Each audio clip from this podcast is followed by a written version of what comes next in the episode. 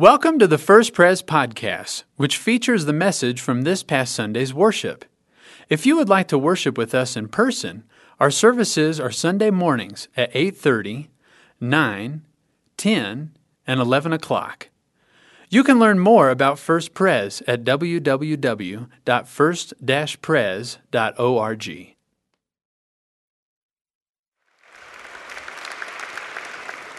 Amen. He's worthy to be praised. Would you open your Bibles with me as we look at Matthew chapter 16?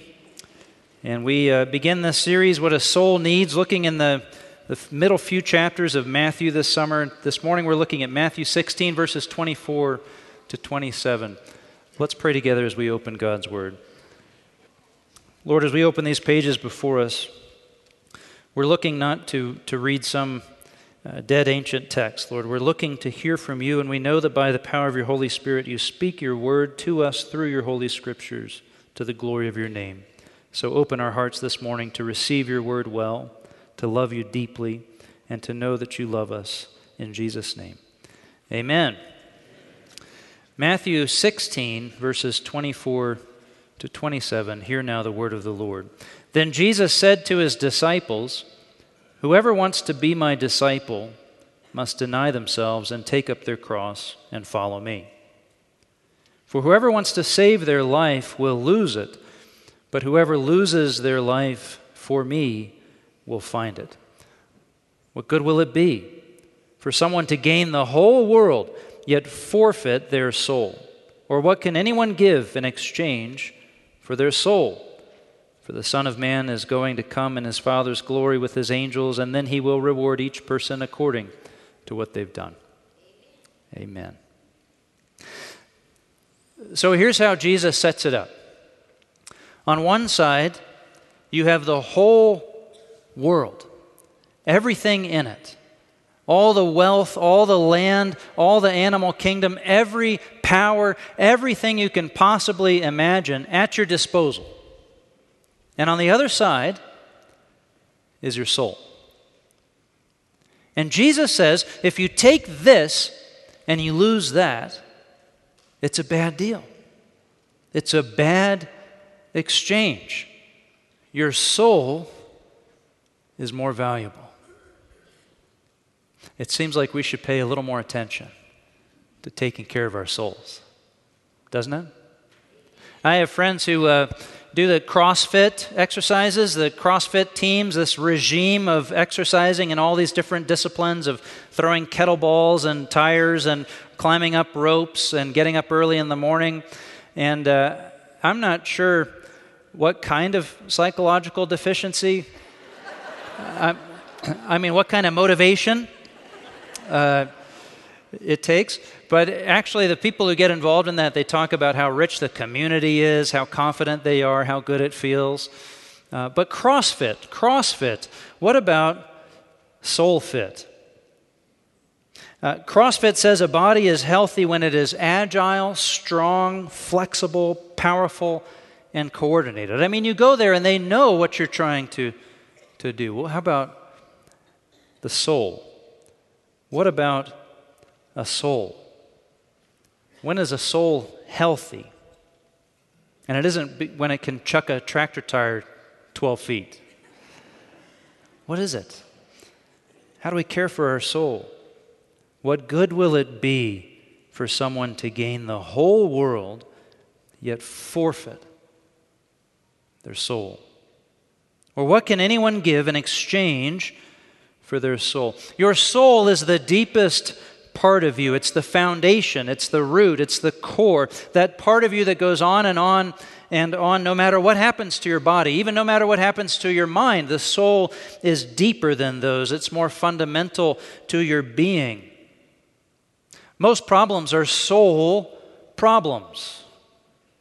Most problems are soul problems. We don't always realize it, but, but if, if the soul rots out, then nothing else will stay healthy. The soul is at the foundation. If there are problems at the foundation, at the very base, then the whole structure is in jeopardy. You can't build anything on a faulty foundation. Have you ever been hiking and tried to build one of those uh, piles of rocks? They call, they call them cairns along the side of the trail. Well, if you start with a, a rock at the base that's all wobbly, it doesn't matter what you do on the way up. There's no amount of, of counterbalance, no amount of shift at the top of that that can make up for an unsteady foundation at the bottom. Your mind, your, your body, your will, they're all founded on your soul at the very bottom. Your soul is your deepest you. Now, if the soul is not at peace, it gets restless, it gets anxious, it gets unsteady, and it begins seeking satisfaction in all kinds of different ways. You may have heard how the mathematician Blaise Pascal said there is a God shaped hole in your heart. Have you ever heard that? Now, actually, that's a, not exactly how he said it. That's kind of the tweetable version of what Blaise Pascal said. Blaise Pascal is a mathematician, a philosopher. Here's how he said it What else does this craving and this helplessness proclaim but that there was once in man a true happiness, of which all that now remains is the, the empty print and trace? This he tries in vain to fill with everything around him, seeking in things that are not there the help he cannot find in those that are. See, the things that are there are not filling the hole, so he's seeking in the things that aren't there, always seeking to try to fill this gap, though none can help, since this infinite abyss can be filled only with an infinite and immutable object. In other words, by God Himself. It's an infinite gap. It can only be filled by an infinite being. There's a God shaped hole. Most problems are soul problems. They're problems that emerge when we have no peace in our soul and we're out there running around trying to find satisfaction, trying to find peace. We're striking out looking for anything and everything to possibly satisfy the soul because the things at hand are not doing it. And so we drive on past them and we wonder, what will it be? What could possibly fill the gap. But what the soul, which is eternal, what the soul actually needs is a God who is eternal to settle and found it on something solid. The little stands on which we try to rest our souls are just too wobbly and, and weak to rest an eternal object like the human soul. Only God can rest our souls. Only God can satisfy your soul. Only God is a foundation strong enough, solid enough. Only the hands of the living God are sure and steady enough to keep your soul, to bring you peace. We've seen soul problems, haven't we? Have you seen a soul problem? In his book Soul Keeping, John Ortberg gives us a great illustration of this problem the lost soul problem. See, most problems are soul problems. And here's how he describes it He says, To lose my soul means I no longer have a healthy center that organizes and guides my life. I am a car without a steering wheel. It doesn't matter how fast I can go because I am a crash waiting to happen. Doesn't matter how fast. Imagine, imagine a car careening down the highway with no steering wheel. You know? And for a while, the driver feels great. I'm making great progress. I'm going to put the pedal to the metal. I know I'm going to I'm going to get somewhere. Crash. Collapse. How's your soul? How is, how is your most problems are soul problems. Sometimes soul problems produce a, an enormous and embarrassing collapse, a huge public display, a public scandal, a failed marriage, a sudden exposure of a private and secret life. All of a sudden, everything's lost. Other times, though, a soul problem just quietly disintegrates a person. As they try day by day to dull the, the ache of an unsatisfied soul. Listen, most problems are soul problems. In fact, if you're a note taker, if you like to write down, I want you to write down two things to think about this week and as we continue the series. The first one is this number one, most problems are. See, you're already there. That's the hard stuff. That's the bad news. Now, here's the good news. Number two, God loves your deepest you. God loves your deepest you. The deepest you is your soul. God loves your deepest you. And when I say God loves, I'm not just talking about an affectionate feeling, warm feelings. Uh, love is much more than just how I feel about someone and how they make me feel about myself. Love is when we sacrifice for the well being of another. So when I say God loves your deepest you, I'm not talking about warm affections. I'm talking about God's investment. God is active, loving you. I'm saying that God stands ready to intervene and bring health to your soul. I'm saying that God cares about how your soul is doing, how your soul health is doing. God is invested and even self sacrificing in sending His Son, Jesus Christ. He's even self sacrificing for the health and the well being of your soul. God loves your deepest you. He talks about it all the time. Look at our passage this morning. Jesus said to his disciples, Whoever wants to be my disciple must deny themselves and take up their cross and follow me. For whoever wants to save their life will lose it, but whoever loses their life for me will find it. What good will it be for someone to gain the whole world yet forfeit their soul? Or what can anyone give in exchange for their soul? Jesus wants us to know there's no greater concern than the concern for your soul. No greater concern than the well being of your soul. Not just where your soul will go after you die, but how your soul is doing right now. This is where we need to concentrate a little bit. What, how, how do we know if our souls are okay? What's a healthy soul? How do you care for your soul? Jesus makes clear this first and most important point. No matter what else you do, where else you go, what else you gain or lose, your soul will not be at peace until it rests on a solid and eternal foundation. Your soul will not cease its rumbling and tumbling and bumbling along until it is seated firmly in the eternal hands of the living God. Whoever wants to be my disciple, says Jesus, must deny himself and take up his cross. She must deny everything about herself and take up her cross. Jesus said this to the people around them at a time when they didn't have to look very far to see a person actually hanging on a cross of wood. He says, Look, this is what it looks like. This is not partial commitment, this is total commitment. It's your whole self, it's your whole life. It's your whole soul that Jesus is after, not some sideways passing interest in a little bit of religion. No, Jesus says, if you want to follow me, it's your whole life given over, like passing through death on a cross. It's your whole soul placed in my hands and mine alone. Dale Bruner says, here Jesus spells out the crucial motive in discipleship risking one's life on the dare that Jesus is it. It's the whole life.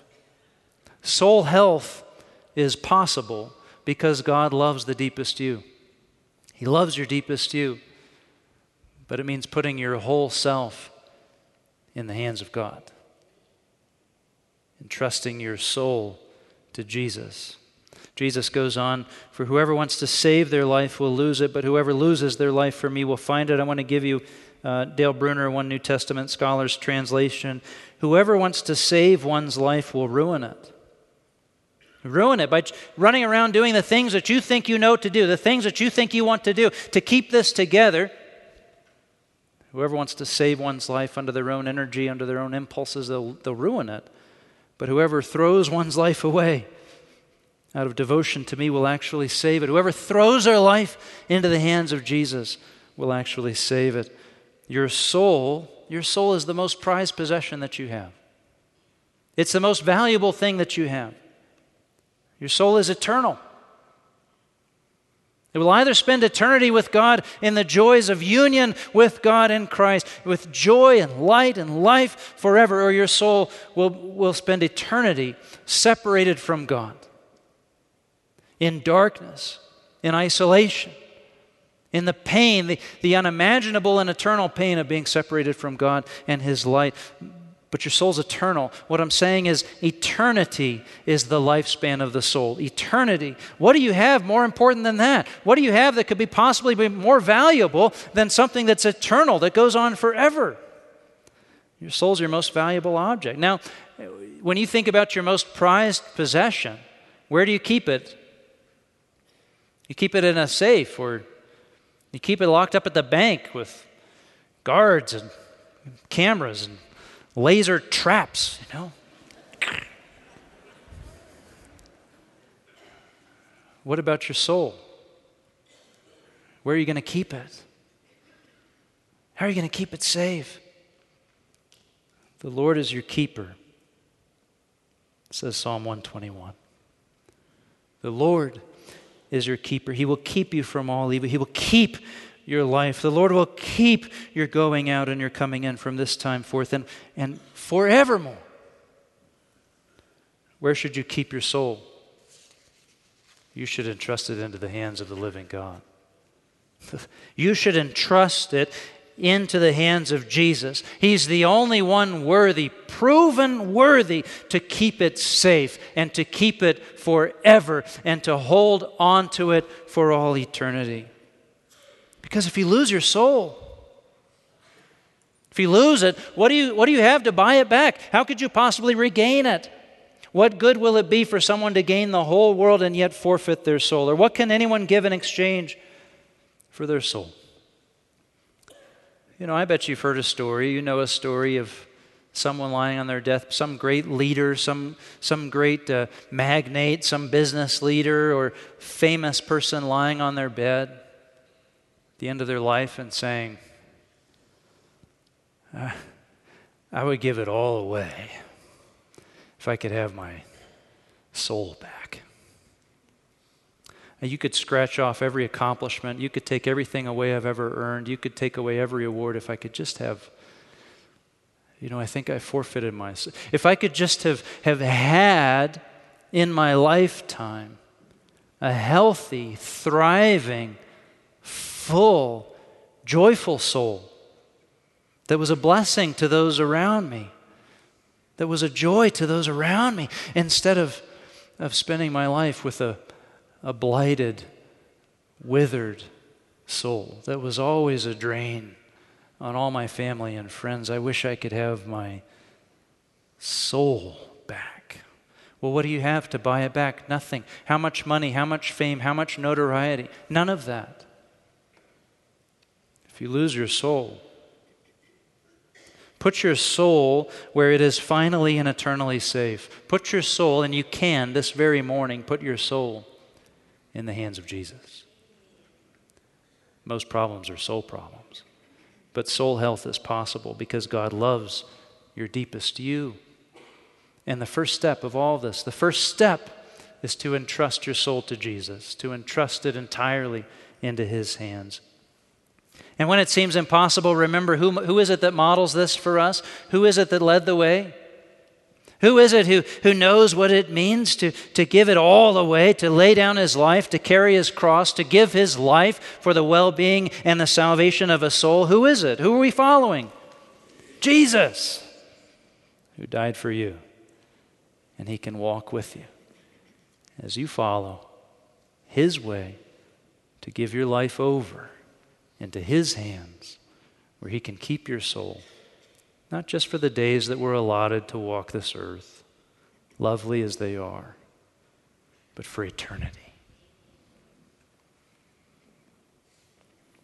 I recently heard the story of a, a pastor, speaking of CrossFit, who wanted to be more fit, you know, enough of the lunches, enough of the donuts, enough of the stressors that were all making his belt buckle disappear and what, lop over disease, isn't that what it's called? And so he, uh, so he hired a trainer, started working with a trainer. And after the first couple of weeks, he was making real progress. I mean, the, the, most of the soreness went away. He could do more things than, than he could do before. He was feeling really good. And on the eighth week, he was feeling incredible progress. In fact, he was thinking that morning as he woke up, I think I might just dismiss this trainer and just keep going with all this momentum that I've got. I feel great. And so he came in and he said to the trainer, Hey, you know what we forgot? You know what we forgot? We forgot to take a before picture a couple of months ago when I started on all this. And, and now that's gone, so we can't see the progress. And the trainer looked him up and down and said, Oh, we can still take it.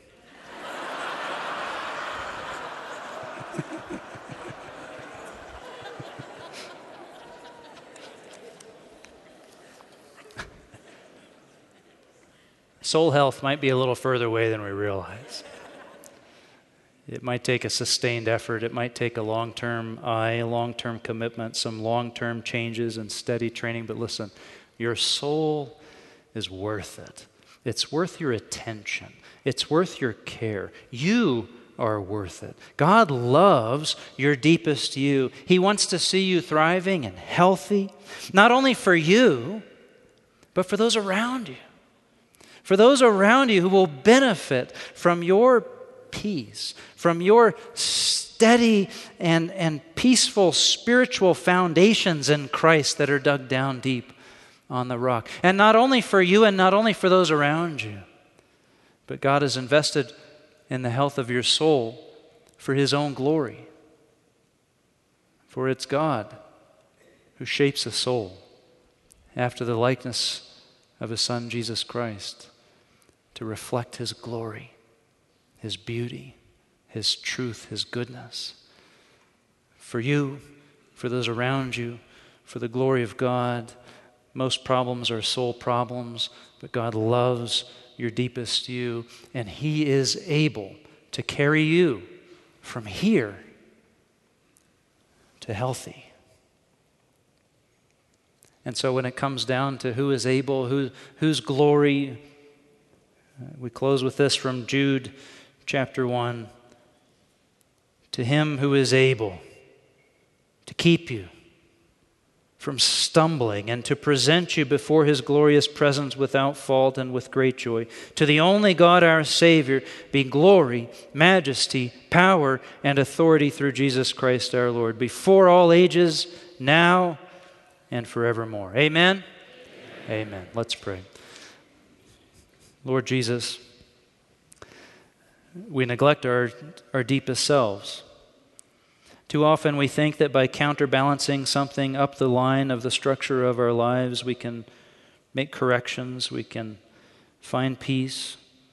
Too often we're striving, Lord, trying to find different things to fill the gap in our lives, but we know that you, Lord, you care for our deepest selves. You love us at the very core and you can bring peace. And so, Lord, for everyone in the sound of my voice this morning, for everyone who's heard this message and has wondered in their heart if any of it is true, Lord, I pray that your scripture would rest on their heart right now, that they would know the truth of what you said, Lord Jesus Christ, when you said, Anyone who would try to save his own life is going to lose it, but if you give it to me, if you throw it on my hands, I can keep it forever and ever. And I pray that they would have the courage, Lord, to put their soul directly in your loving and kind and faithful and eternal hands. May it happen right now and last for eternity. In Jesus' name we pray. Amen. Thanks for listening to our First Pres podcast. For more information, you can visit us online at www.first-pres.org.